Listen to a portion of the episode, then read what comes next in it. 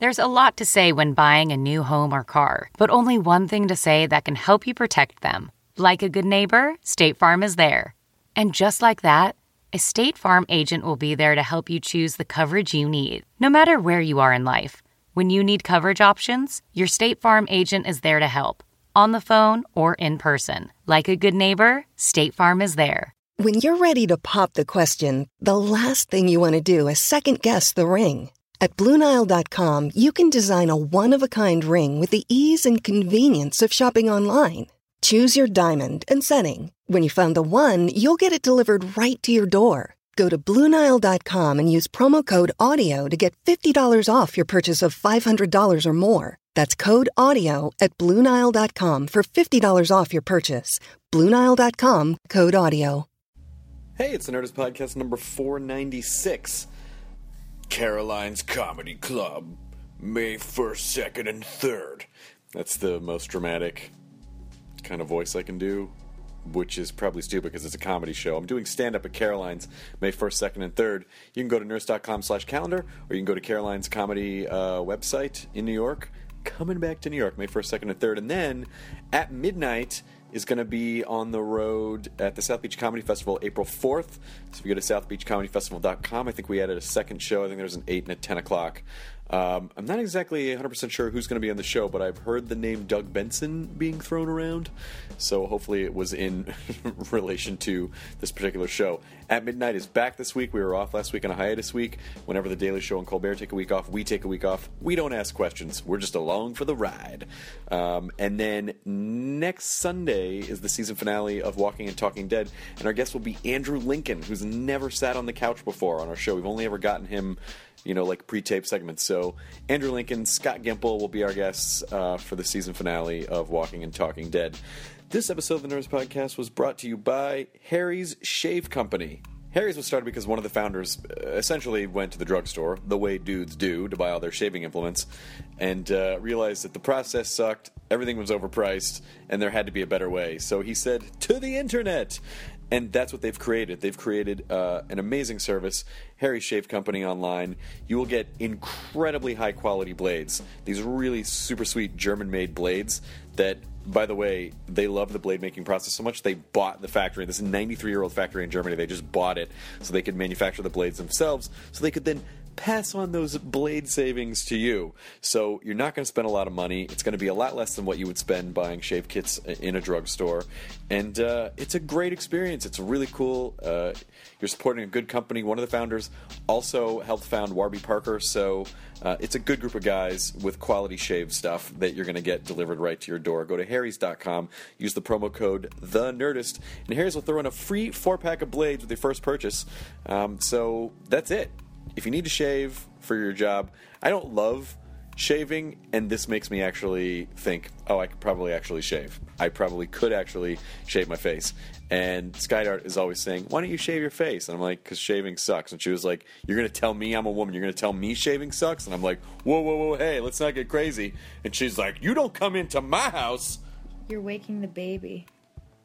What? You're waking the baby. Whose baby? Our baby. What baby? The dog. Oh, well, if she's we got whining. Okay, you're talking about a dog. But, you know, if we did get some high-quality shaving implements from Harry's.com, we could shave her and make her look like a baby. Huh? Way to bring it back around. Thank you. It's feeding time. You're like a verbal hacky sack champion. Go feed the baby. I don't. Go shave and feed the baby. Words that have never been uttered by anyone.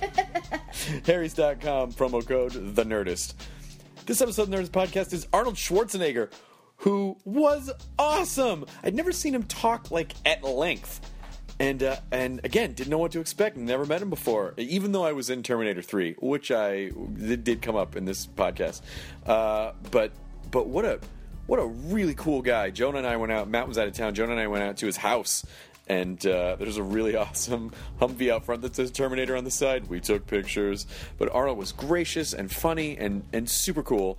And his movie is out March 28th, which is called Sabotage. And Joe Manganiello's in it. When Joe was on the podcast before, he talked about it and said, Arnold's the best. You got to have him on. You got to talk to him. I was like, how are we ever going to get Arnold on? Arnold had been doing a bunch of internet stuff lately. He's been pretty active on Reddit, and so we just reached out, and he said yes, and I'm glad he did. So here we go, the Nerdist Podcast, number 496, with Arnold Schwarzenegger. Now entering Nerdist.com.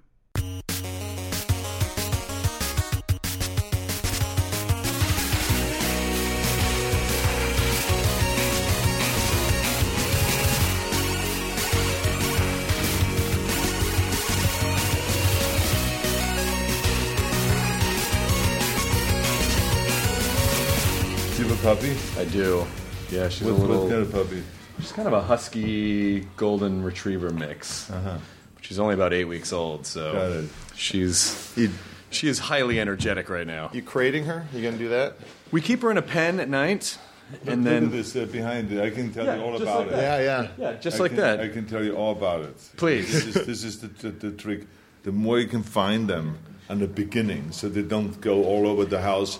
to pee or the shit. Yeah, exactly. So this dog, was exactly trained like that. And I blocked off this area here, so he just stayed here. And then he had the place where he could go. And then eventually he didn't do it anymore. Oh, that's good. It just goes away within a few weeks. Well, it goes away. And the only thing that he does is I call him Mr. Egypt. Because he builds pyramids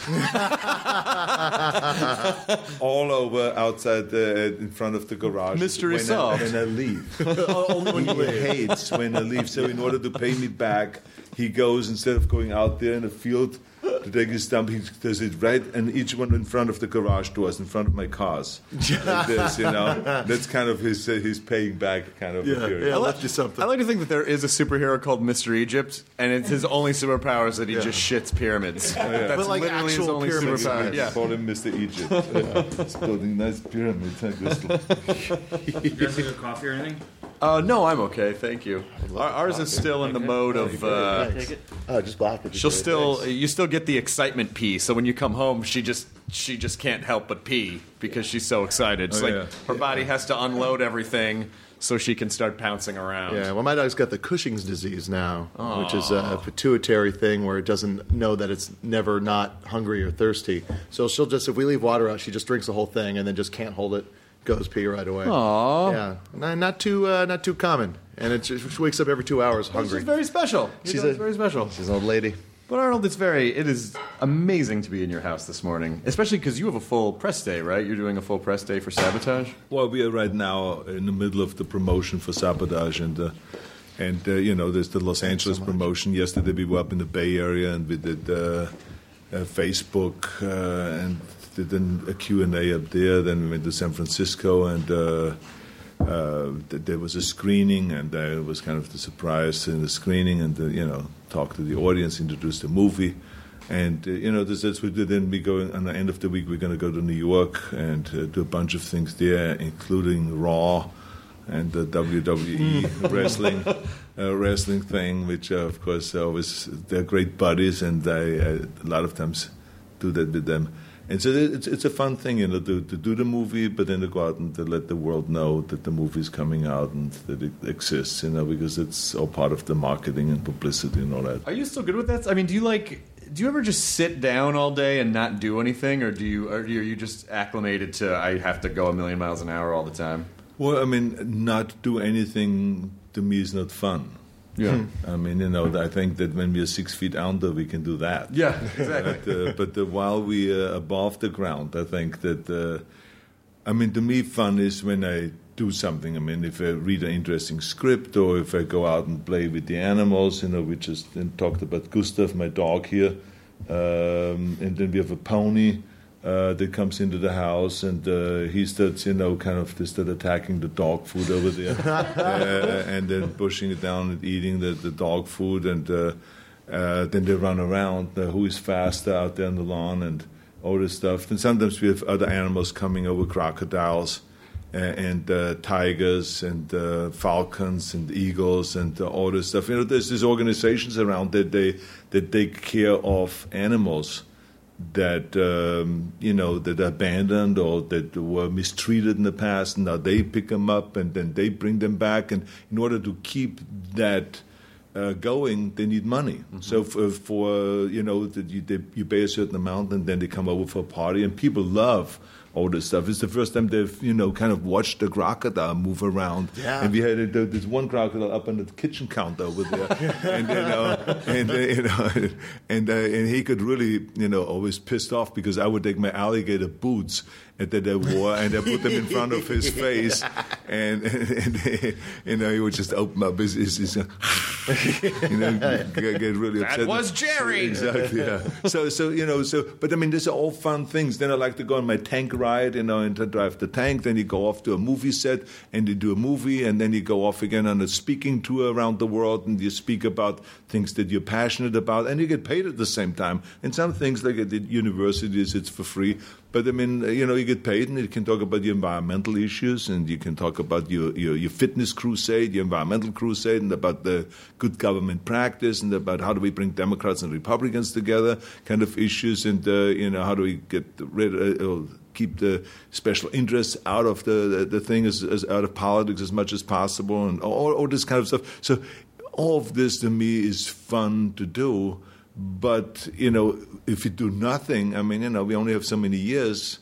I would be bored. Yeah, well, you'd probably just get sick, because I feel like I always get sick when I stop. When I stop and just sit down, my body just goes, all right, I'm just going to shut down now. That's right, yeah. That I always feel like I have to keep moving. Yeah, you got to keep moving. Yeah. And life is so exciting. And I think if you don't have an exciting life, then I think you can make it exciting. But I think that the more you do, the more you get done. You know, they give something to take care of and make sure that it's getting done, give it to a busy person. Why you already as a busy person in that rhythm of being really organized and getting things done. I remember that when I was governor and I was working in Sacramento from morning to night, I still got a lot of other things done that I had to do for my kids, for my family, for friends and stuff like that. I still got them done. And so I think that the busier you are, the more you have a chance to get done. And the more you lay around and just, vegetabilize, the more the tough it gets to get anything done. Yeah. Was it? This is probably an abstract, stupid question, but did you have fun being governor? Was there anything fun? Because to me, politics feels like, and this isn't going to be a political conversation, but politics to me feels like, hey, I have some ideas, I want to make some changes, and then you're a part of this big system, and then I assume what happens is you go, oh, it's really not that easy to do what I thought I was going to be able to do, that sort of idealized version of what that seat of power means. Did you experience that, or how did it feel? Yeah, but remember that when something is tough, that does not mean that you should be discouraged. No, of course. Right? So, because I think you must be an idiot to go in there and not to expect that. Right. I mean, it's the same thing if I say, I want to be the world's strongest man. I want to be Mr. Universe. I want to be a powerlifter. I want to be this. I want to be a champion of that. And then I go to the gym and say, oh, shit, I have to work out. It's kind of like, hello, where have you been? Of course, if you want to be a world champion in bodybuilding or in weightlifting or in powerlifting, whatever, or in gymnastics, you have to work out 5 hours a day minimum, right? Well, so the same is with Sacramento. When I go up there, I did not. I mean, everyone knows and everyone talks always about it that if it is a one-man show, if you're the owning a small company and you're the guy that makes things happen, you call the shots. And everything that you want to get done gets done. But as soon as you have a big corporation and you have a board, then all of a sudden you have to talk to the board and you have to convince them and those. And then when you go into the public sector, then you have to convince now the legislators, and you have to convince the environmentalists, and you have to convince the business community, and you have to convince the federal government, and you have to convince the locals, and you have to convince so many different people to buy into your policy. But everyone knows that's the process. Mm-hmm. Because you're now dealing with public money. I'm dealing with your tax dollars and with her tax dollars and your tax dollars. So I cannot just use it any way I want to. It has to be by committee, the decision making. And of course, when it is by committee, things don't get done the same speed, and a lot of times things fall through the cracks and don't get done at all, and it's a real struggle. But I knew that when I went up to Sacramento, that I would only be able to do, if I'm lucky, to get 50% of the things done that I want to get done. And that's great if you can get 50% of the things done. I mean, everyone goes through that. And to me, it was, I always... tell people, I said, just imagine how difficult it is to be in public life and to get things done. I mean, imagine a painter, Van Gogh. He says, I want to go and paint the Starry Night. And someone said, whoa, wait a minute.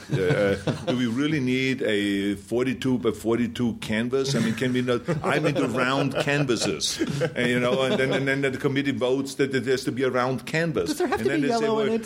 Do we have to have a painting about the night, about stars? Can we not? I love day paintings. And then everyone is like, I like upbeat day paintings and not night paintings. Let's forget about night painting. We want to have a day painting. And this is the way it goes. And all of a sudden, where would be the Starry Night? Of course. It would never happen, right? So that's exactly the way it is also in politics. It's very difficult, but when you have a vision, see, when I went in there, I had a very clear vision. I said, California, for instance, I would be all about rebuilding California, building more freeways, more lanes, more school buildings, more university buildings, more affordable housing, fix our levees, because most people don't know we have 2,300 miles of levees, and they're all old, 100-year-old levees, and if there's an earthquake or so, they break, and then our farming will be wiped out overnight. So I wanted to rebuild and modernize those levees, and so I went and got Democrats and Republicans together and make a commitment and bring it to the people through an initiative process, and the people voted overwhelmingly for those, for rebuilding California. So to me, that was a great joy. That's what I wanted to do, because I felt like infrastructure is so important to a state and to a country, how fast we move people and goods around. That's economic power and all this. So I got that done. But then again, I went back a year later and tried to do something else, two other things, and they didn't get done, because now all of a sudden they say, whoa, we can't have a republic and have that kind of a victory. No, we got to put the brakes on it. And then I tried something else, and then we got that again done. So, I mean, so sometimes it works and sometimes it doesn't. The key thing is you have a vision, and you go after this vision, and you never take no for an answer, which, of course, has been the story of my life. No matter what anyone said, I never take no for an answer. How do you define success?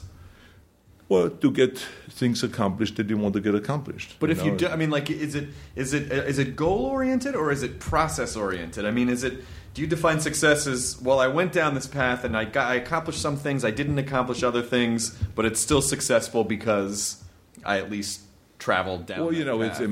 Well, everyone feels differently about what it is. I'm much harder on myself than maybe most people on themselves, right? I mean, I would be in the day of the Mr. Olympia competition, I would be standing in front of the mirror and say, how the fuck does this body ever win anything? I mean, look at this. I mean, they still need more deltoids. They still need more arms and more calves. I mean, this is not perfect. This is awful.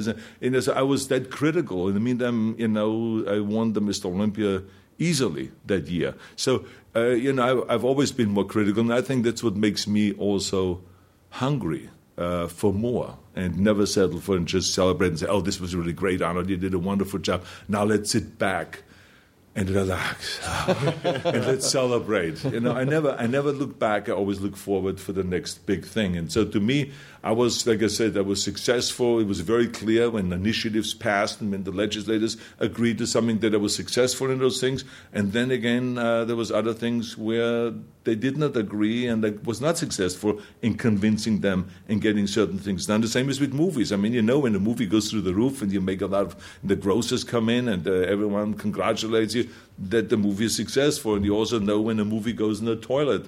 And I can tell you both, because I've had experiences in both. So that's what it is. I don't think you can be blind about that. What is it?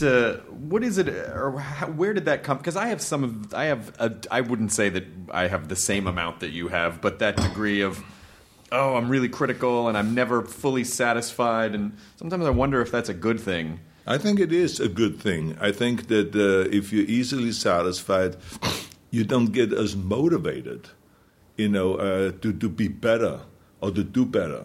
I think that if you beat up on yourself a little bit, that's good. That you want to do your show better, that you want to do the interviews better, that you want to do more research and be more snappy and more entertaining, and to draw the audience in and to build a bigger audience. And you have to study all the time. You never can be just sitting there and saying, oh, I think everything is going fine. Fine is bullshit. You don't want to have things go fine. You want to have things go through the roof. You want to go and shoot for the stars, because most likely you will not get there, but you get further up when you shoot for the stars than if you shoot for like a medium, you know. So I just think that's good, to be hungry and to want more, because that's what drives you in the end. Yeah. And where do you think that came from? Because I know, I mean, from a pretty early age, you... I can't imagine getting into fitness at 12, 13, 14 years old. I mean, my head just wasn't in remotely in that place. I didn't understand that type of regimented commitment. So what was it about you that made you never give up, go, you know, get up every day when it's uncomfortable and push yourself? I had no choice. It was not like a safety net there that if things don't work out, that there was a safety net, then I'm going to be fine and then do something else. So to me, it was like, I don't want to live in Austria. I don't want to be a farmer. I don't want to be a plumber. I don't want to be a carpenter and all the stuff that was there that people did around me.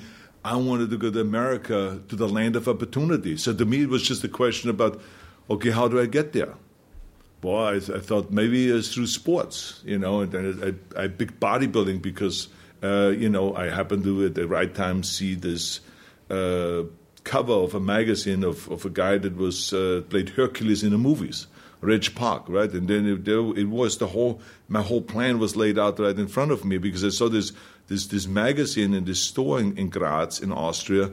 I picked it up, and it was like, you know, how Reg Park became Hercules by winning Mr. Universe. And so this guy won 3 times Mr. Universe, and then he was asked to do these Hercules movies, and all of a sudden he was in this international kind of business, the movie business. He made money, and he took his money that he made and built a gymnasium empire in South Africa, and all this, and he had this wonderful family, beautiful wife, and great children. And I said, wow, look at this, like the whole life is laid out here. So I just went after that. I felt like this is my opportunity. If I do this, I can get to America. And sure enough, after I won the second Mr. Universe title, with the age of 21, I became the youngest Mr. Universe ever with the age of 20. Then a year later, I won a second Mr. Universe title. And then I got this invitation from Joe Weider, who was the publisher of the muscle magazines in America and all over the world, the biggest one, and kind of like the legendary guy that built the bodybuilding sport. And he sent me a telegram. And this was in 1968. And he said, congratulations. You will find the airline ticket, call my agent over there, and blah, blah, blah. And I got the ticket to come to America and to train over here and to compete over here. So my thought and my vision worked out really well. And so this is, but it was not so much that I was disciplined, because it's not really discipline. It's when you have a vision, a very clear vision, what you want to look like, then you cannot wait to do the next set or the next exercise or the next rep, because you know that each rep you do and each set you do and each weight you lift, you get closer to turning this vision into reality. And I saw myself getting closer and closer and getting more and more muscular. So you get enthusiastic about that rather than, I got to be disciplined. Oh, my God, I have to do another 200 reps, sit-ups. Oh, God, I have to go back to the gym and do another 2 hours of bench press and chin-ups and rowing and deadlifts and shoulder shrugs and all of this kind of thing. I never thought that way. So this is why the most common thing people always wrote about me when they watched me in the gym was, that guy smiles all the time. He's not like the other bodybuilders that look like overcrumped in the face and you know, pissed off. I mean, he smiles. He's having a good time in the gym, because I did. To me, I couldn't wait to go back to the gym and to lift more, because the more you lift, the more reps you do, the faster you get there and become the champion. Are you able to apply that principle to things that maybe you even aren't as passionate about? Are you able to find something kind of juicy and fun about an activity if it's outside something that you actually are really passionate about? Because I'm sure you have to do a lot of things that you wouldn't prefer to do. But. Absolutely. I think that the things that you are really passionate about, you can apply those principles. And there's some principles that you can apply to all things, right? But I think that the more you see it clearly, like, for instance, I saw very clearly in my last few years of competing in bodybuilding that to become a leading man in movies, not to become an actor, but to become a leading person, a leading character, a star. Mm-hmm. And now, this is as far-fetched as anyone can ever think, because it's like a, you know, one of those crazy dreams that a lot of people have. But I was absolutely convinced that I was meant to do that. And maybe that's something to do with that guy, Reg Park, who was the Hercules, that I felt like, well, he could star in Hercules movies, so why could I not become a leading man and do Hercules movies or whatever? I don't know where it really came from, but I was absolutely convinced. And then when I started working in movies, you know, I saw that it actually works. My vision works. Even though in the beginning you can imagine of how many people, you know, discouraged me and said, this is so stupid, Arnold. I mean, you're the world champion in bodybuilding. Why don't you go into food supplements or do endorsements, or we can help you with that, or, you know, have a health food store or something, you know, or teach, you know, your training methods and write books and stuff. So, you know, but, you know, being a leading man, I mean, there's no one in the history of America that ever has become a leading man with an accent. It won't happen. Americans love, like, John Wayne and Kirk Douglas and those kind of guys. That's it. And especially, I mean, with your body.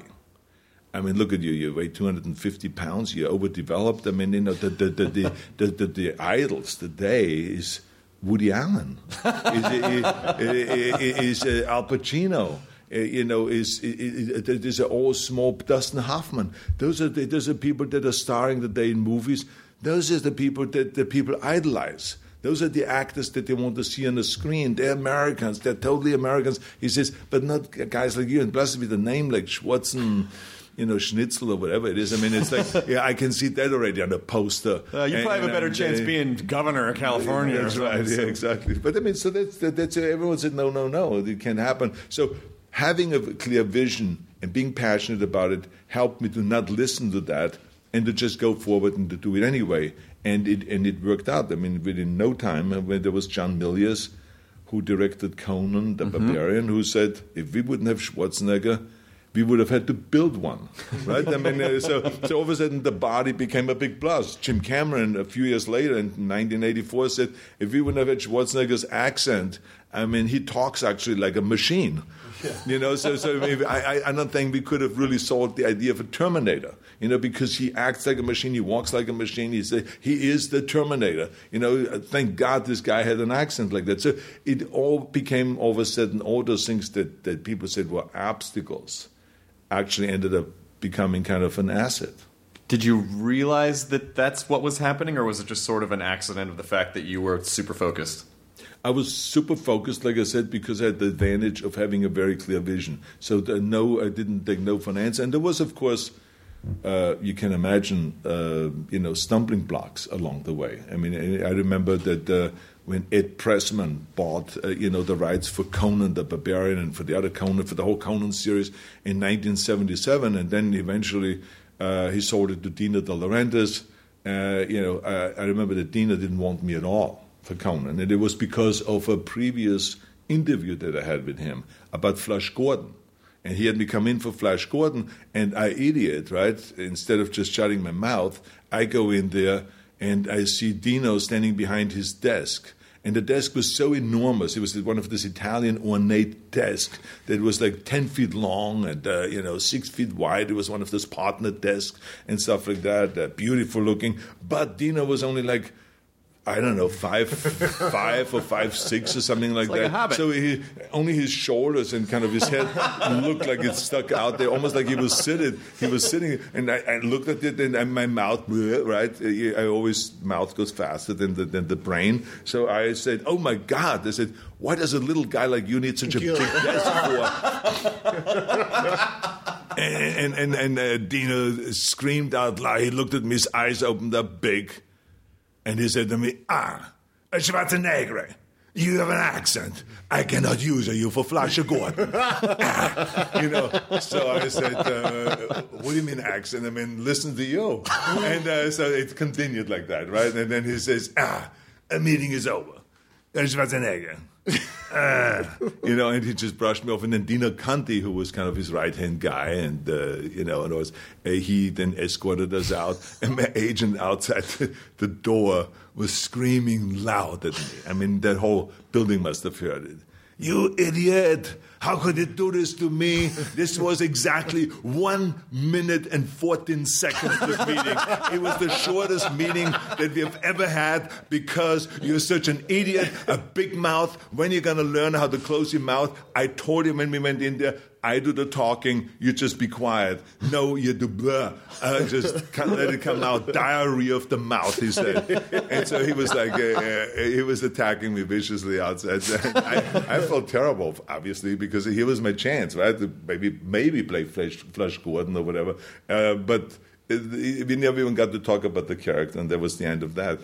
Luckily, when John Milius signed on to do Conan, he insisted that I do the movie. And Dina would say, that's Schwarzenegger. I don't like him. Milius, I don't like him. He's a Nazi. He's a Nazi. And then he says, no, he's not a Nazi. He says, I met him. Why do you say he's a Nazi? He says, I'm a Nazi. And then he says, I cannot work with you people. So I mean, Dina was going crazy. But anyway, so Milius protected me, and I stayed on the movie, and we did the movie. And to his credit... To Dino's credit, 3 days into the shooting, he came to the set and he watched the dailies, which is the film that you shoot kind of raw, you know. And he came to the set afterwards, and he came up the stairs, the steps, I remember, where we were shooting this kind of violent, hacking everyone apart with the sword and with daggers.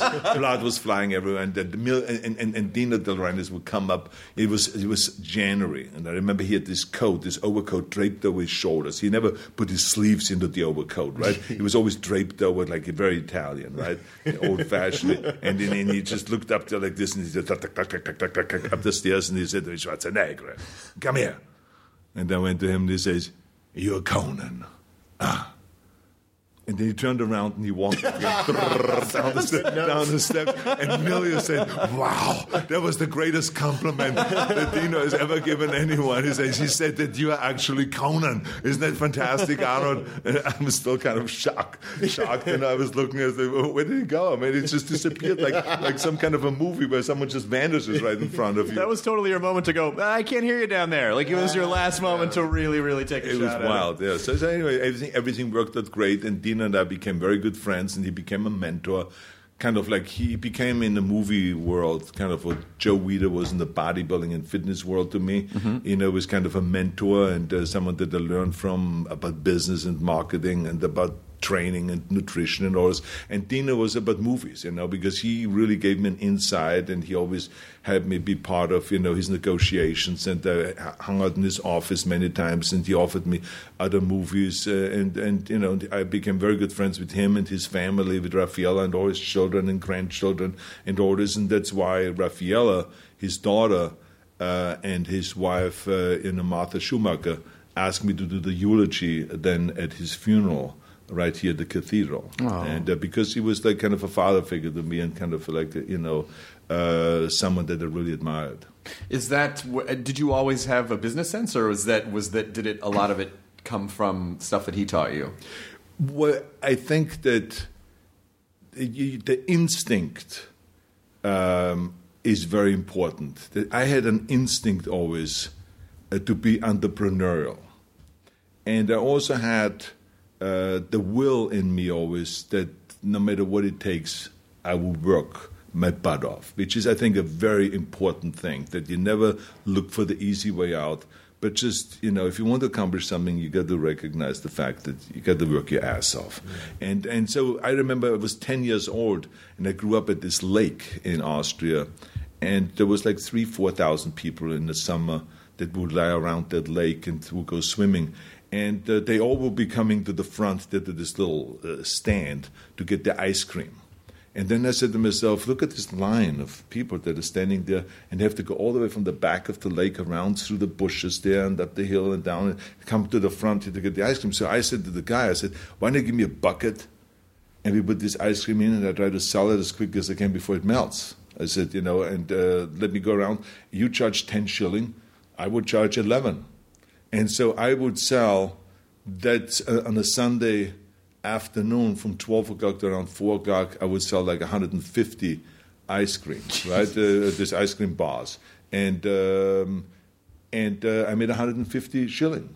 So that was enough money just to go out and buy a gym outfit or to buy some gym shoes or something like that. And or would sell, kind of save up money because my parents didn't buy me a bicycle, so there was no money around for any of that. So, we were kind of... My father was a police officer, so he was one guy getting a salary, very little salary. My mother raised us, so she didn't work. So we really had to go out and do the work ourselves to save money and to buy those extra things that we wanted. And so this gave me always enough money. So I was very entrepreneurial. To me, it was like no problem to work my 4 or 5 hours on Sunday. I was getting tanned, running around from one person to the next, and there were all these love couples lying in the bushes, making out and stuff like that. And I was, excuse me, do you want some ice cream? I mean, I have ice cream here. And I would hold it up, and they said, all right, and they would buy the ice cream and then give me the money, and they would go. And so I would save a lot of money this way. So I really saved money for buying my bicycle, saved money. Then eventually, when I was 15, to get protein powder and to buy the skim milk powder and to buy eggs at the farm and to buy honey at the honey farm and stuff like that, so I could mix with the blender my protein drinks, which was very important, and to pay for my fees that they had to pay in the gym and so on. So I made all this money myself. Turning ice cream into fitness. Right. So, but I was always entrepreneurial. And so when I came over to America, I remember that I had $27,000 in 1974 saved up, through exhibitions and seminars that I did. And, in those days, now $27,000 would be 10 times as much, obviously. But it was... I couldn't wait to invest this money. And I invested in some land over in Palmdale because they were supposed to build this supersonic airport over there.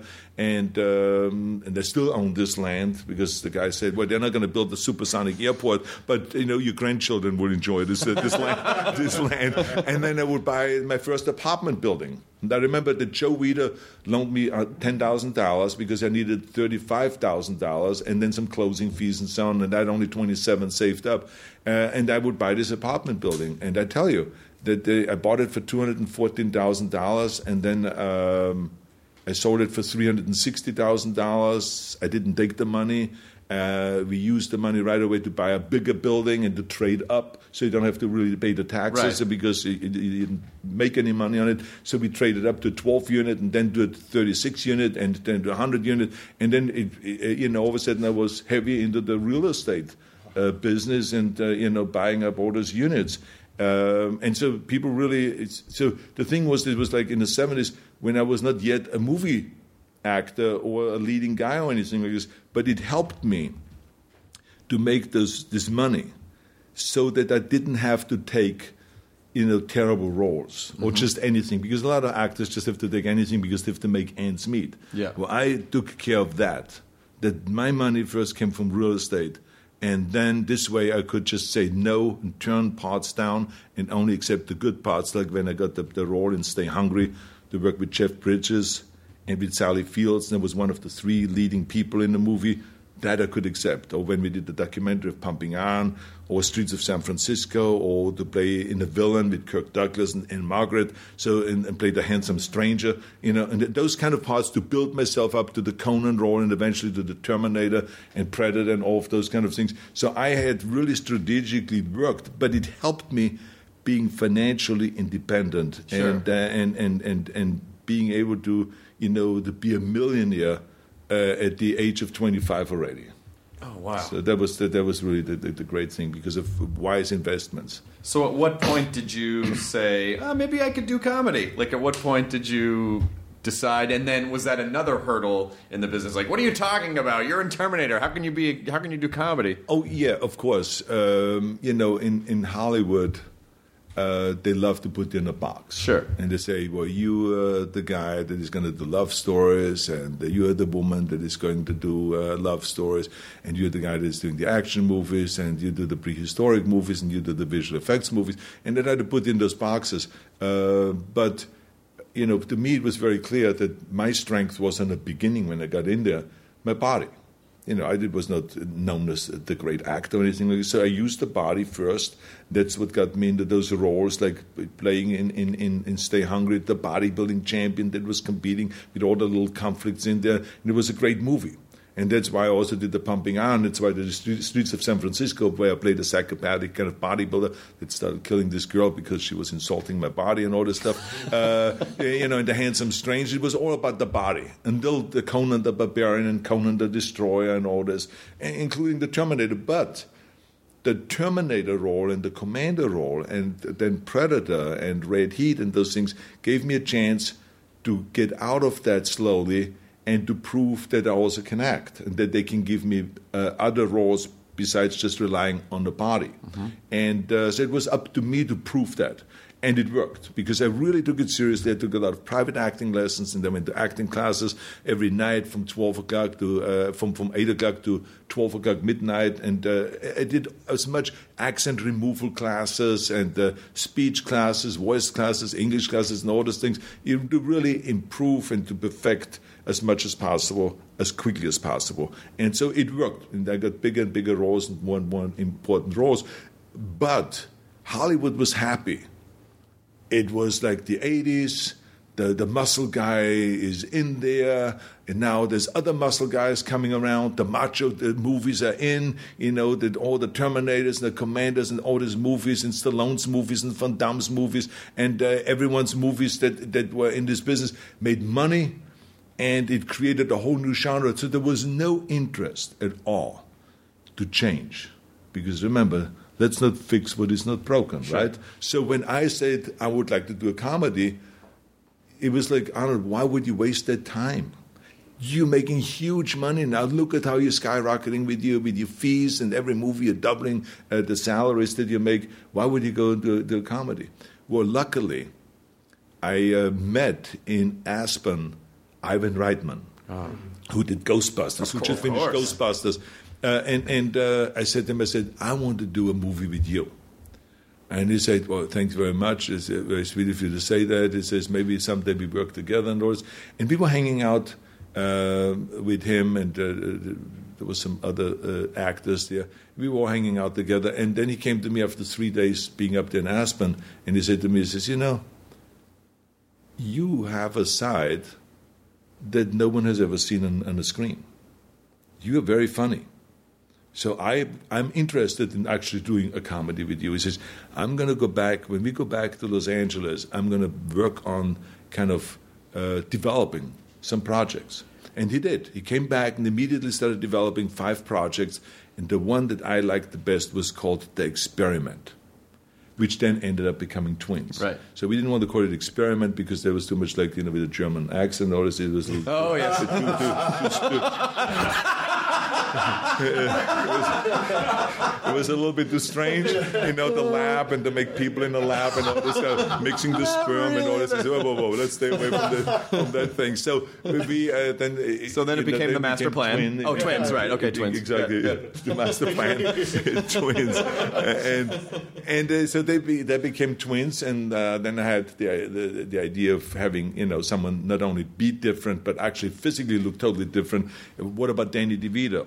And Ivan thought it was a brilliant idea, and then we all went after Danny DeVito, and then I remember sitting in a restaurant and signed on a napkin our agreement for the movie. Oh. It was like totally like on a napkin. It was really wonderful. And we all went to work, and he went to hype it to Universal Studio, the idea with the napkin. He says, I have the agreement from Arnold and from Danny, and you have mine. I signed right here that I'm going to direct it.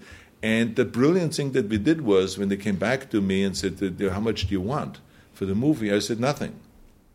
And they said, what do you mean nothing? I said, just give me a back end.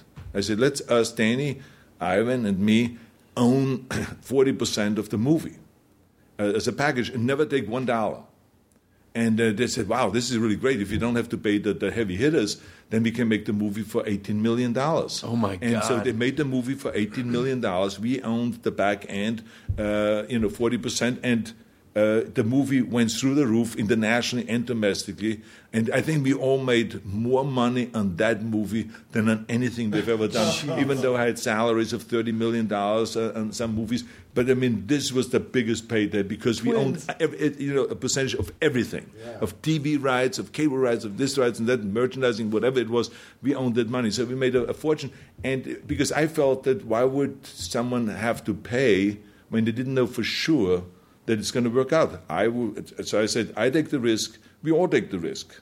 And you as a studio take the risk with your $18 million. So let's all take the risk and let's all go to work. And, it was one of those typical examples that when you're not that money hungry, just do something for the money, that actually things work out really well and sometimes much better because it's your passion for the project and your interest for the project. It creates a whole different relationship with the studio and also with the workers around you, because everyone that worked on a movie got more money than we got. So they were happy, and so they could, an actor could come in and say, look, how about, I know you're getting, $300,000 for 4 weeks' work. How about giving $150? Schwarzenegger and Daniel, they work for free in this movie. You know what I'm saying? And so it really worked, and we got everyone much cheaper. Everyone was in a good mood. The movie turned out, fantastic. So, yes, you're absolutely correct. There were tremendous obstacles to get into comedy, but we eventually found a way to do it. Luckily, we had Ivan Reitman there at the right moment, at the right time, and everything. And then I did subsequently other comedies with him. We did Kindergarten Cop and Oh Baby and Oh Junior, it was called, and all those things. And we had a terrific time. And now we're working on a sequel on triplets, where we have Eddie Murphy coming in. And, I don't think I knew that. Yeah. So, that's what I'm telling you. Well, this is good news. This is a cutting-edge show where people get news. I tell people that, but I really deliver. Repeating old stories, but we give news here. But anyway, so it will be with Eddie Murphy, and it will be like that. The story basically will be that we our mother passes away, and we are reading the wills and everything, and we find out there's a third one.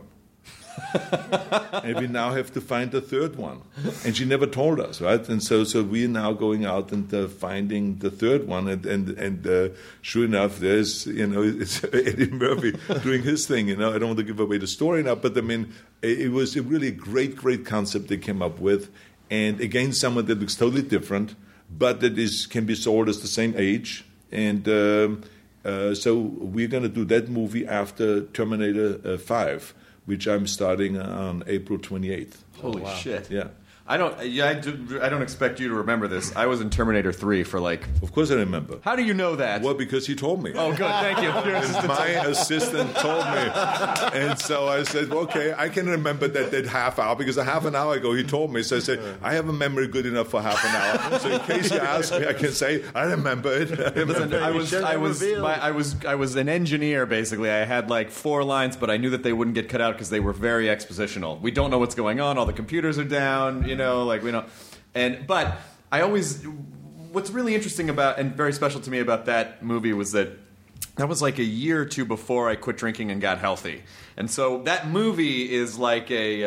I always say it's my fat drunk brother Peter Hardwick because I don't want to take responsibility for it, but I'm like 40 pounds heavier and pasty and chubby and just gross.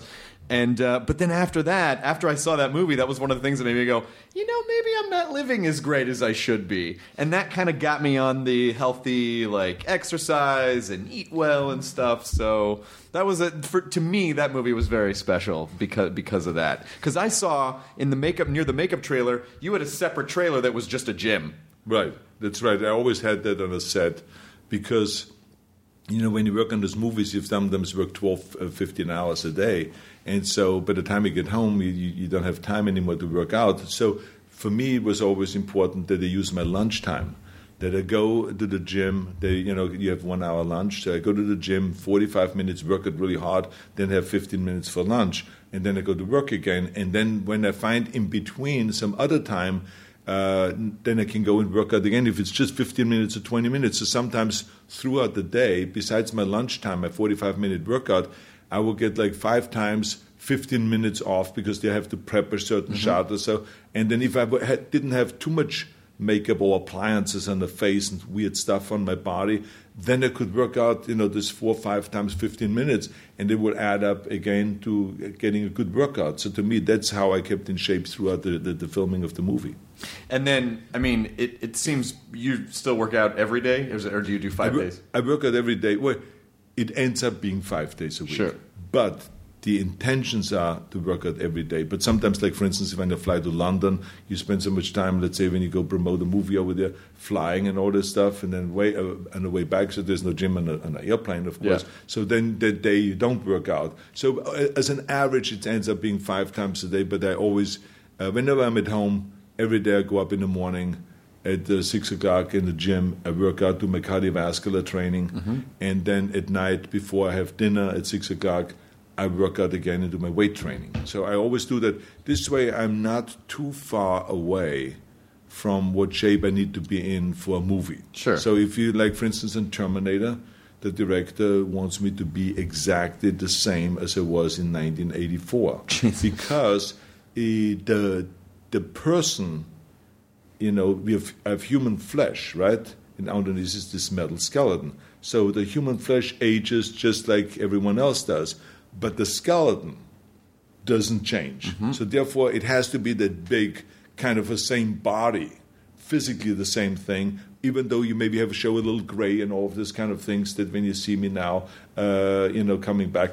So it's very important that now I then step it up with the workout, and instead of just 45 minutes of weight training, I do more an hour and a half, gain an extra 5-7 pounds of muscle, of pure muscle, and get kind of that body back that I had then, so that we can switch from the Terminator to the character, to the you know, character that they play now, which is kind of like Terminator Protector kind of a character. And so we can switch back and forth to a 25-year-old versus a 35-year-old versus a 55-year-old, you know, when it's in the future, 2029. So all of this, we can then play around with that. But the body always has the same, but the makeup on the face would change and the hair would change. Well, not just even for physical appearance, but, and I work out like 3 days a week, but I still feel like that I wouldn't be able to keep the schedule that I have without training to some extent, because you wouldn't, I don't know how else anyone would have energy to, you know, go if you didn't, you know, keep that part up. Well, I mean, you guys have the advantage that you're lean. So that gives you right away an edge by having more energy. You know, if you're overweight, that's what drags you down a lot of times. So this is why I always tell people, I said, not only from a visual point of view, you want to get rid of your excess weight. And you were very lucky that you looked at yourself and said, I got to go and get rid of this white look and this kind of overweight look, and I got to get my act together. You know, now I saw myself in a movie. I'm going to change this and that. And you lost the weight, and you leaned up, and you look terrific. Hey! So now you have the energy. But that's the key thing. Now you have the energy. Because I know that when even with animals and with everyone, as soon as you're overweight, that it's when you slow down, and that's what causes then depression. And you look at yourself and you're depressed because you're now overweight. And all this stuff is kind of a snowballing effect, and you cannot be with the program the same way as someone that is muscular, that is lean, and has his act together and full of energy. And you're absolutely correct when you say that it's great when you get your workout done, you feel more energy, but it's also because of the psychological impact. When I work out in the morning, I feel like I've done something good for myself. And I eat well, and then the rest of the day, then it comes easier than if you don't work out, and the whole day I think about, oh, what an idiot I was. Why didn't I get up early and work out? Are you wimping out now, Arnold? I mean, and all this kind of stuff. So you beat yourself up again. So I feel much better when I have done my workout and then get going. And as I said earlier, that the more you do, the more time you will end up having to do more. Yeah, because you're now in that rhythm of kind of go, and having and you enjoy it, because everything you do is that you enjoy it. To me, that's another one of the rules that I always say to people when they say, "What's the secret to success?" Is you got to enjoy what you're doing.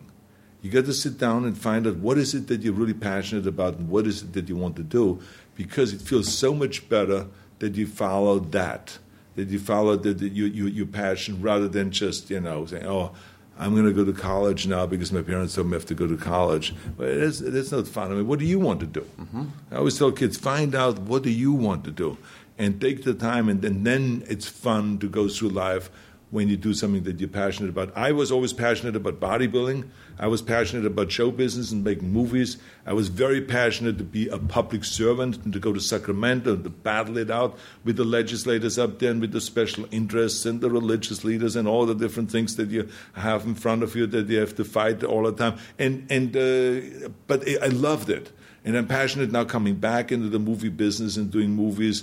I still love working out. I love all the things that I'm doing. And so I think that's really helpful because then you're much more enthusiastic about what you do. Well, you're lucky in the sense that you knew from a young age what you wanted. And I think you could ask most grown-ups now what, people seem dissatisfied and like, my life sucks. And you go, what do you want? And they go, I don't know. Like, most people couldn't even tell you what it is that they want. I know, but imagine, I feel sorry for them. I think that that means that they have not yet spent the time to really think about it. And so many of the young kids, you see them always on the iPhone or on the iPad or on some computer or something, and it doesn't give them the chance to really relax and to think about what is it that they really feel passionate about. See, when I was a kid growing up, we didn't have any of the computers and the emails and the iPads and all those kind of things. There was just the radio. We didn't even have a TV at home. We had nothing, right? Because, like I said, we were poor. We didn't have much money. And so I had time to think and to find my passion. And I think that was very, very important. Well, what I've read about you is that your dad was pretty strict. My dad's was, too. And I was always fascinated by the idea that my grandfather was kind of an asshole, and my dad somehow decided I'm not going to repeat that pattern, and became a really lovely, warm, always made sure every time we talked on the phone, I love you, because of the relationship with his father. So how do you, what is it that makes you go, I'm not going to repeat the same things from when I was growing up? Well, I think that generation after generation, things change. Because what you just said about your grandfather, my grandfather was exactly the same way, right? I mean, he was tough. He was tough on his kids. He was drinking. I mean, he eventually died in his 50s with the deteriorating liver from all the alcohol and stuff like that. But he was a tough guy, and so my father was less tough, but still tough when you compare it from my kids today. I mean, he was disciplined. That you had to get up at 6 in the morning. You had to do your push-ups and your knee bends and all of this. We had to sit down and do some math problems and solve some math problems right off the top before we were allowed to have breakfast and all of this. But it was all good. And it was not just my dad, my mother too. I mean, when we came home from school, I remember that she would not let us out of the house until we did our homework. And there was we of course played around, my brother and I, and we were laughing and all. But she whipped out that ruler immediately, and it was not uncommon at all. It was the most common thing to whack the kids or to smack the kids and to hit their bottoms and to punish them physically. Sure. So that was not uncommon. Right. So we were sitting there, and we knew that it was the real deal. Right. And she would put out the thing, and she grabbed my arm. Bang, over the, and put it on the table and whacked them over the fingers. I got the message. Don't screw around. Do your math problems. Write your reports. Practice your spelling and do all those things, because in 2 hours from now you then are allowed to go out and play with your friends, and then later on we can go to the soccer field and play, because my father then got off and he was then coaching us in soccer and all this. So they both were disciplinarians, but not kind of beyond... for today's standards beyond. So today, again, it changed. Sure. So today now I'm in America. I'm not anymore in Austria. It's not anymore post-Second World War, where people were kind of, depressed because they lost the war and they were all kind of screwed up, and we were occupied by four nations and oh my God. So the guys were all, pissed off. Mm-hmm. They were losers, right? So they acted totally different because of that, and they were drinking a lot. They acted differently than I would.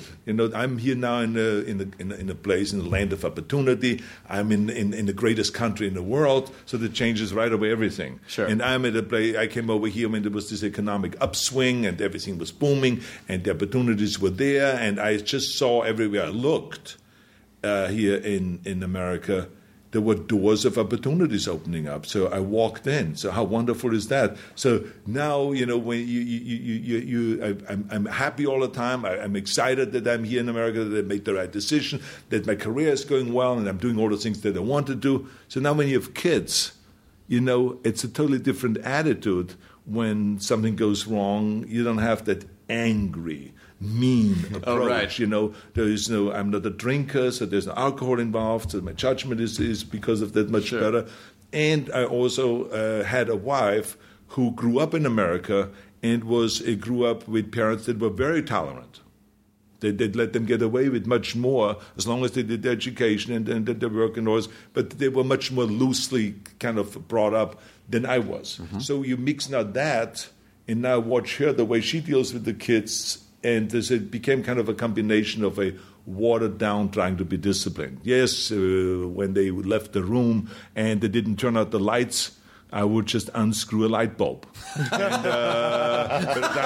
the time came weekend, you know, there was no lights anymore in a room, and they would be crying because they were like 5 years old, and they would say, I'm in the dark, I'm afraid in the room, you know. I said, well, then turn off the lights when you leave the room. Well, that's funny, though. That's not the same as with the you know, but this is as far as it goes with discipline, right? Yeah. And then in the shower, I said, don't take any showers longer than 5 minutes.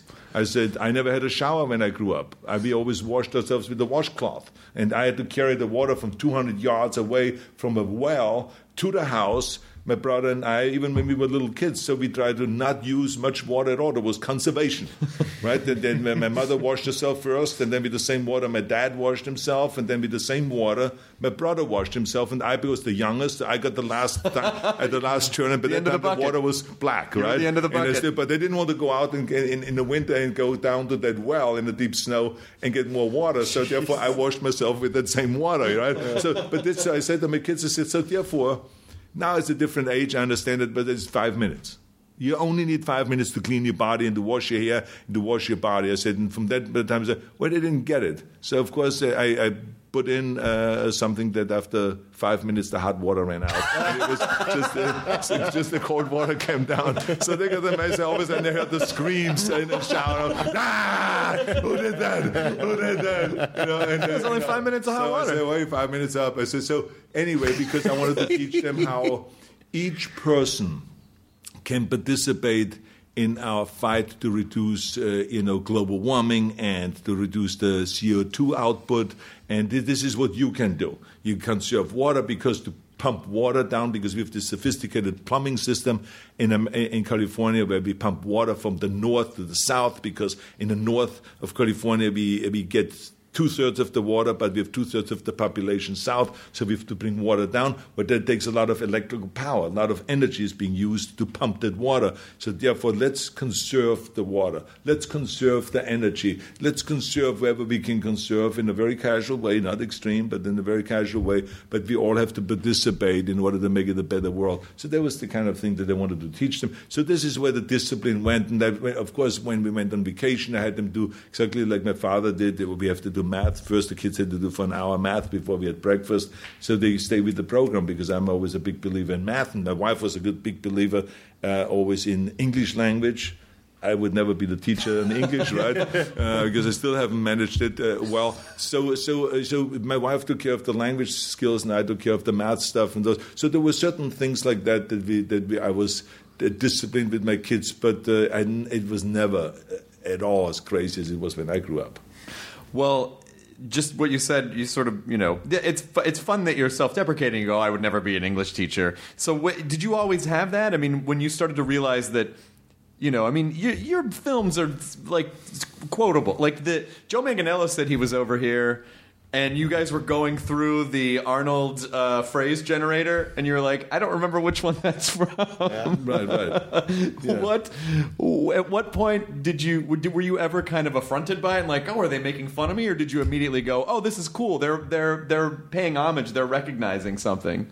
Well, I mean, all of this, the most quotable lines in movies and all this, to me, this is kind of like I became aware of it as it happened in front of my eyes, because I had no idea there was such a thing, really, and was not when we did the line, I'll be back, I mean, No one on the set ever thought that it would be the most quoted line, movie line in the history.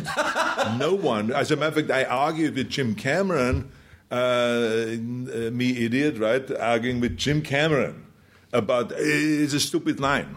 I say, I would say, I will be back. He says, no, Arnold. You do the acting, let me do the writing, okay? I wrote, I'll be back. And I said, but when I say that, this L sound sounds kind of a little soft. I think it sounds stronger when I say, I will be back. And he says, no.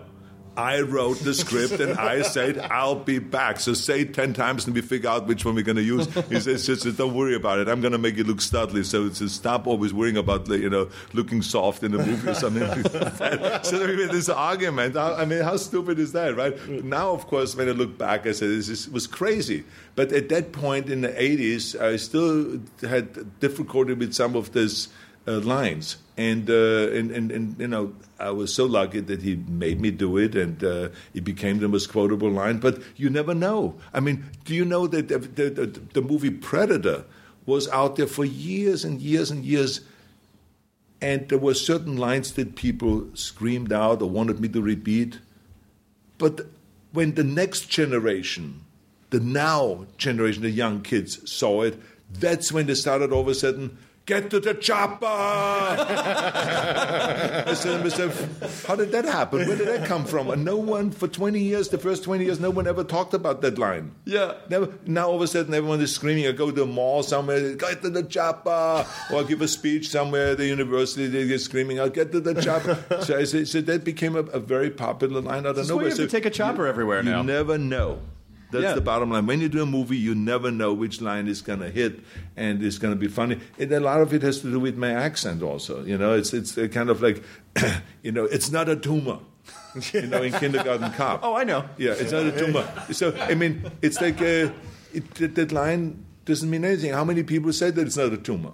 But because I said it, instead of a T, I said it more with a D. It's not a doomer, right? So then now all of a sudden, the kids started laughing because I said it wrong, and then everyone started laughing when they heard it. So those are the kind of things that make it actually fun and laughable. Well, and then when Carvey and Nealon started doing the Saturday Night Live stuff, did they tell you right away that they were doing that, or did you see it and go, I want to be a part of that now?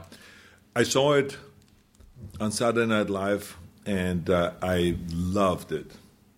And I hooked up with those guys and had them come to the Great American Workout. I remember at the White House when they have that routine down, and I had brought them to the Arnold's Classic Bodybuilding Championships, and we did that routine, and then they brought me to Saturday Night Live, and we did the routine there together, and they finally found their uncle, Arnold, and I was always the guy that gave them hell for doing things or saying things the wrong way and all this. So it was we were about actually to do a movie with those characters, the Hans and Franz, of them finally finding the uncle and all that stuff.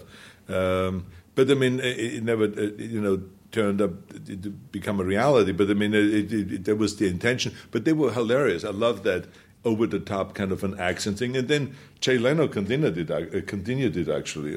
He always, whenever he introduced me, he says, now we have Arnold Schwarzenegger, yeah. And all this kind of if I talk like that.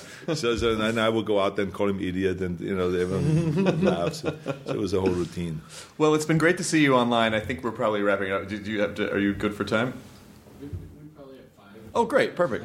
It's been really great to see you kind of embrace the online community. It seemed like you really quickly developed a passion for Reddit, and I saw you interacting on Reddit. Did that passion survive, or did you get to a certain point where you're like, I don't know so much anymore? Well, I liked online because it's a lot of pictures but a few words. So this is exactly the way my movies work, right? So I say, okay, I'm in. You're the soul of the internet, I think. But I mean, I think that it is, to me, so wonderful to be able to do things without having to go through the media. Mm-hmm. I don't mind doing the promotion, going through the media and all this, but there's so many things that are so much better if you can go directly to the people. Like just recently, for instance, we did fundraising. You know, if it is me playing Howard Kleiner in Gold's Gym and being kind of the instructor, yep, and raising money this way, and it's all about raising money for after-school programs, and so I can go directly to the people. Here's a whole new way that we never had 20 years ago, 10 years ago, and raising funds for after-school programs. And people love it, you know. The key thing is to be entertaining, and I can be myself, which is really the way I am. Is I approach, you know, all of these things that exactly that way. I mean, trying to be funny and humorous, and or if we take the tank out and we crush things, and that's very entertaining. Or if we go and do the mealtime and cook a steak, the Stegenegger, kind of a sandwich, the monster sandwich that has 78,000 calories. It's kind of all of this stuff is kind of funny because here I am, I'm on this fitness crusade, and I say don't eat calories and don't eat carbohydrates and just the protein, blah, blah, blah, and vitamins and minerals. And then you're producing here this 78,000 calorie sandwich. I mean, that's funny. So it's kind of always playing, the good guy, but also the rebel. Sure. And people enjoy that. And so I think that having access directly to the people like that has been really fantastic. Where did you discover, When I was growing up, I had SNL, and I grew up in the 70s and 80s, and so I had comedy easily, readily available. But where do you get what comedy were you exposed to in Austria? Like, where did that love come from? I had never had any interest in comedy at all. I mean, it's just that I grew up always, I don't know why, but I grew up with a sense of humor, and so everything that I did.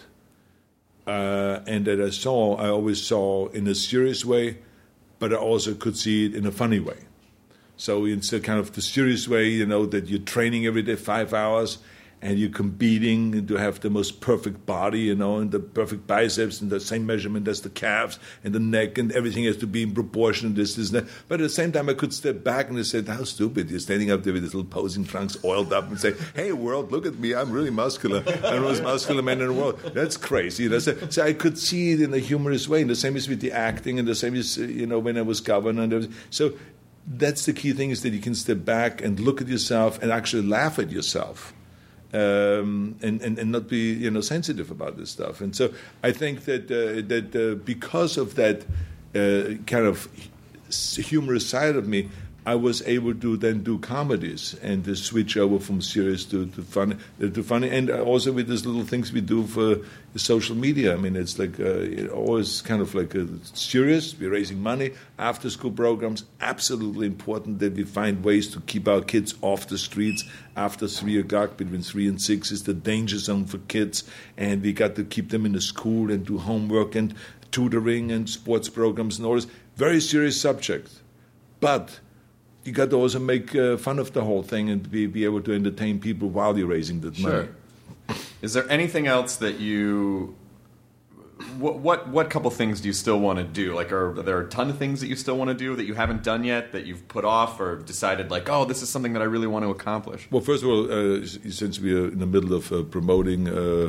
in our movie, I think Sabotage, we have to mention in this interview. Of course, Sabotage. We have to mention also my great actors, Joe Manganiello, Josh Holloway, and Sam Worthington, and Terrence Howard, and Olivia Williams, and Mireille Enos, and the list goes on and on and on, of course. And David Ayer, who has really been a jewel of a director, who insisted of us doing a lot of research and working with the LAPD and LA SWAT team, and learning exactly the way they go and bridge doors, and the way they comb through buildings, and the way they hold the weapon, what their attitude is, and all of this stuff. And I think that authenticity and that realism is really coming out in the movie, and that's what people appreciate the most. And we want to also thank Bill Block, the producer, for bringing the project to me. Great. I also saw your name on a billboard when I was driving over here for is there a Showtime series with James Cameron? Yeah, James Cameron. We are doing this Showtime series. Basically, it's an environmental series. And it's, we have various different entertainers in there that are doing a 1-hour piece I did a piece on fires and wildfires and what effect global warming has had on those, and how we are now burning like 40% more land because of the wildfires than we did 20 years ago, and what that means budget-wise, what that means to our forests and to our, kind of capturing the CO2 and all this. So it's a very interesting piece, and about what it means also to the firefighters to have now much more dangerous fires, much quicker fires, and how people are getting killed amongst the firefighters because of that. So and then someone else goes, to the forest somewhere, and there's a piece on that, and someone else does a piece about water, and so it's very interesting pieces. They're very provocative in many ways, and it's really a great show. Great. Yeah. And that comes, I think it's in April, right? Yeah. April 13th or 3rd or something along those. Sunday. Okay. Second week of April. Excellent. This has been an amazing chat. This has been so much fun. Well, thank you very much. I mean, a blast. And we did it over an hour, and it totally flew by. We say at the end of each episode, our kind of way to sign off the show is we say enjoy your burrito, because it's a way that we tell people to enjoy something as it's happening, as opposed to don't worry about the past or the future. Like, enjoy something as it's happening. Right. I feel like it would be a complete missed opportunity to not have you tell people to enjoy their burrito at the end of this episode. Enjoy your burrito. You hear me? I'll be back. Yes, please come back whenever you want. Okay. You could just be the third. You could be the... Yeah, Matt, we got a buddy, Matt, but he's out of town. You could just be the third on the show from now on. All right. We'll come back. Could you actually do that again, saying, I will be back? I think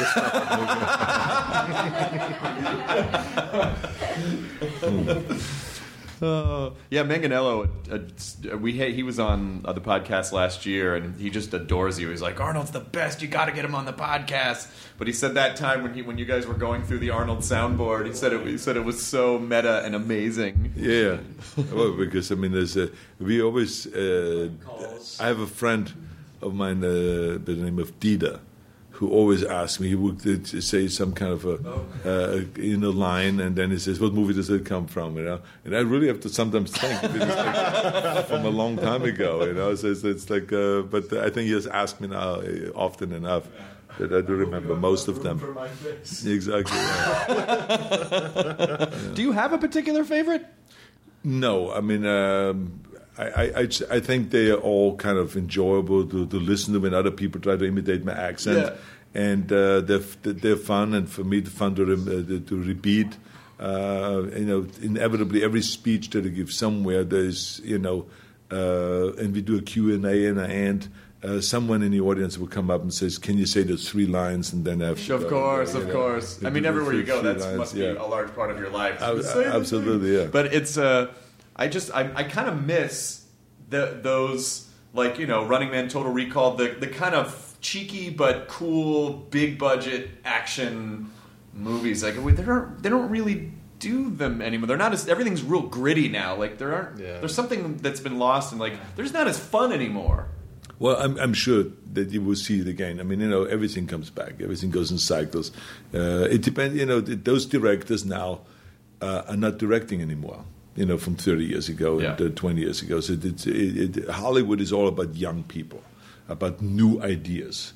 And so they hire new directors, and they have a new approach. As you could see with David Ayer, his whole approach is a much more gritty kind of approach, and where we have cameras in our chest, and we film each other when we storm the building and stuff like that. That never has happened before. So it's not just like, let's shoot and set up a camera outside of the action and film the action, but he wants to go inside the action and also give the audience that, and the audience really loves that. So it's a whole different feel, and then, in Predator and those movies, it didn't really matter. No one said, okay, this is how you hold the gun. Yeah. Because I was in the military, and I've done action movies, and always I know how to hold a gun. But in this movie, for instance, in Sabotage, he really wanted us to hold the gun exactly the way a SWAT team will hold the gun, because you have to be much... in a different way ready when you go into a room, because at any place, for under the bed could be a threat, it could be behind some kind of a piece of furniture or a bathroom, door can open up and someone blasts away on you and stuff like that. So you have to be really ready. There's no time to go and raise that could already get you killed by just you having to raise the weapon and shoot. But in other movies, you know, we just, like, remember Dirty Harry? I mean, the guy's eating a sandwich. Takes his Magnum, 357, 40 for Magnum, whatever it was, and just boom, and just kills the guy while he's robbing the place, right? So it was, you know, in today's day, the technical advisor would say, yeah, Mr. Eastwood, are you crazy? You can't hold a gun, a Magnum that kicks like crazy, that throws you back. You can't hold it with one hand and then eat a sandwich, and we would knock the sandwich out of your hands and all that stuff. You got to hold it with two hands, and you got to be behind the pillow so you protect yourself and all this kind of stuff. That's to be authentic. But what made actually the scene cool was that he was standing out there in the open street. And from the front, not from the side this to make him smaller, but from the front, just eating his sandwich, cool, and the people really enjoyed that. So this is a different style. And the same is also with Commando. You know, we just with one hand, I just shot with a machine gun. I held it down with my arm, and we just, you know, killed, you know, 87 people and Commando, and with saw blades throwing them around. You know, no one ever checked out then and says, well, a saw blade really cannot, when you throw it, decapitate somebody. Who gives a shit, right? I mean, that was, but in a movie we did, right? I mean, the saw blade was thrown, and then the head came off, and then, you know, all this stuff. It was a funny scene, I have to tell you, because you're talking about Commando. So we were doing the movie, and we had all this action. And we killed, like, you know, endless amount of people, more than in any other movie and all that stuff, because I wanted to beat Stallone, because he killed, like, 81 people, so I had to kill 87 people in my movie and all that stuff. So then I had an idea. I said, well, I have this shootout out there, and I'm hiding in the bushes. What about if someone would have to go to the bathroom? And now he would come over to my bush where I'm hiding, and then all of a sudden, you know, he's pissing on me. So I told the idea. So I told the idea to the producer, and he says, Joel Silver, hey, that sick fuck, you know, Jesus Christ. I mean, it's like, hey, that's why you don't make decisions like that, you know. That's why we have a director and all that stuff. And then I go to the director, and he says, I'm afraid to do that without the studio's okay. He says, can you talk to the studio, the head of the studio, which was Larry Gordon. Okay. So, you know, I knew Larry Gordon, and so I went in, and I said, okay, I think it's such a brilliant idea, I got to go in there. So I said, Larry, I have two ideas. Here it is. I said, number one, I think that I should be hiding in the bush, and they cannot find me, and then these guys are running by, but one of them says, just hold off a little bit, I have to go to the bathroom. And then he goes to the side, unzips, and he pees right in my face, and he sees the pee coming down. But I cannot say a word, I cannot move, because otherwise the guy will hear the leaves rattle, right, and make noise. So I just had to take it. And then he says, and what's the second idea, Arnold? And I said, the second idea is that I'm going out, and I grab the guy's arm as he aims the gun at me. I grab the arm, I take the machete and cut and hack his arm off at the shoulder. And then the blood is squirting out of the shoulder and out of the arm that I'm holding now. And he's screaming loud, but I don't want anyone to hear it. So I start whacking him with his own arm over the head, over and over, until he falls over and dies. I said, isn't that a great idea? And I was like smiling across this desk. Isn't that a great idea? Don't you think we should do it? And he said to me, he says, you sick F. I mean, get the hell out of here. He says, you're a sick guy. And he threw me out of the office. So that was the end of those kind of brilliant ideas. That is such an amazing... I want to see both of those. And then he's peeing on my face. Wait, we're still talking about the movie, right? Yeah. It's in the movie. And then I ripped his arm off. So anyway, I had some good ideas in my career. It's never too late to put that stuff in. Exactly. It's never too late. It's good to see you, man. Good to see you guys. Thanks for coming by, okay? Thanks. Great, thank you. Awesome. Now leaving Nerdist.com. Enjoy your burrito. I'm Shimol Yai, and I have a new podcast called The Competition. Every year, 50 high school senior girls compete in a massive scholarship competition. I wouldn't say I have an ego problem, but I'm extremely competitive. All of the competitors are used to being the best and the brightest. and they're all vying for a huge cash prize. This will probably be the most intense thing you've ever gone through in your life. I remember that feeling because I was one of them. I lost. But now I'm coming back as a judge and also a kind of teen girl anthropologist. Because if you want to understand what it's like to be a young woman in America today, the competition's not a bad place to start. Hopefully no one will die on stage tonight. From Pineapple Street Studios and Wondery, this is The Competition. Follow The Competition on the Wondery app or wherever you get your podcasts. You can listen to The Competition early and ad-free right now by joining Wondery Plus.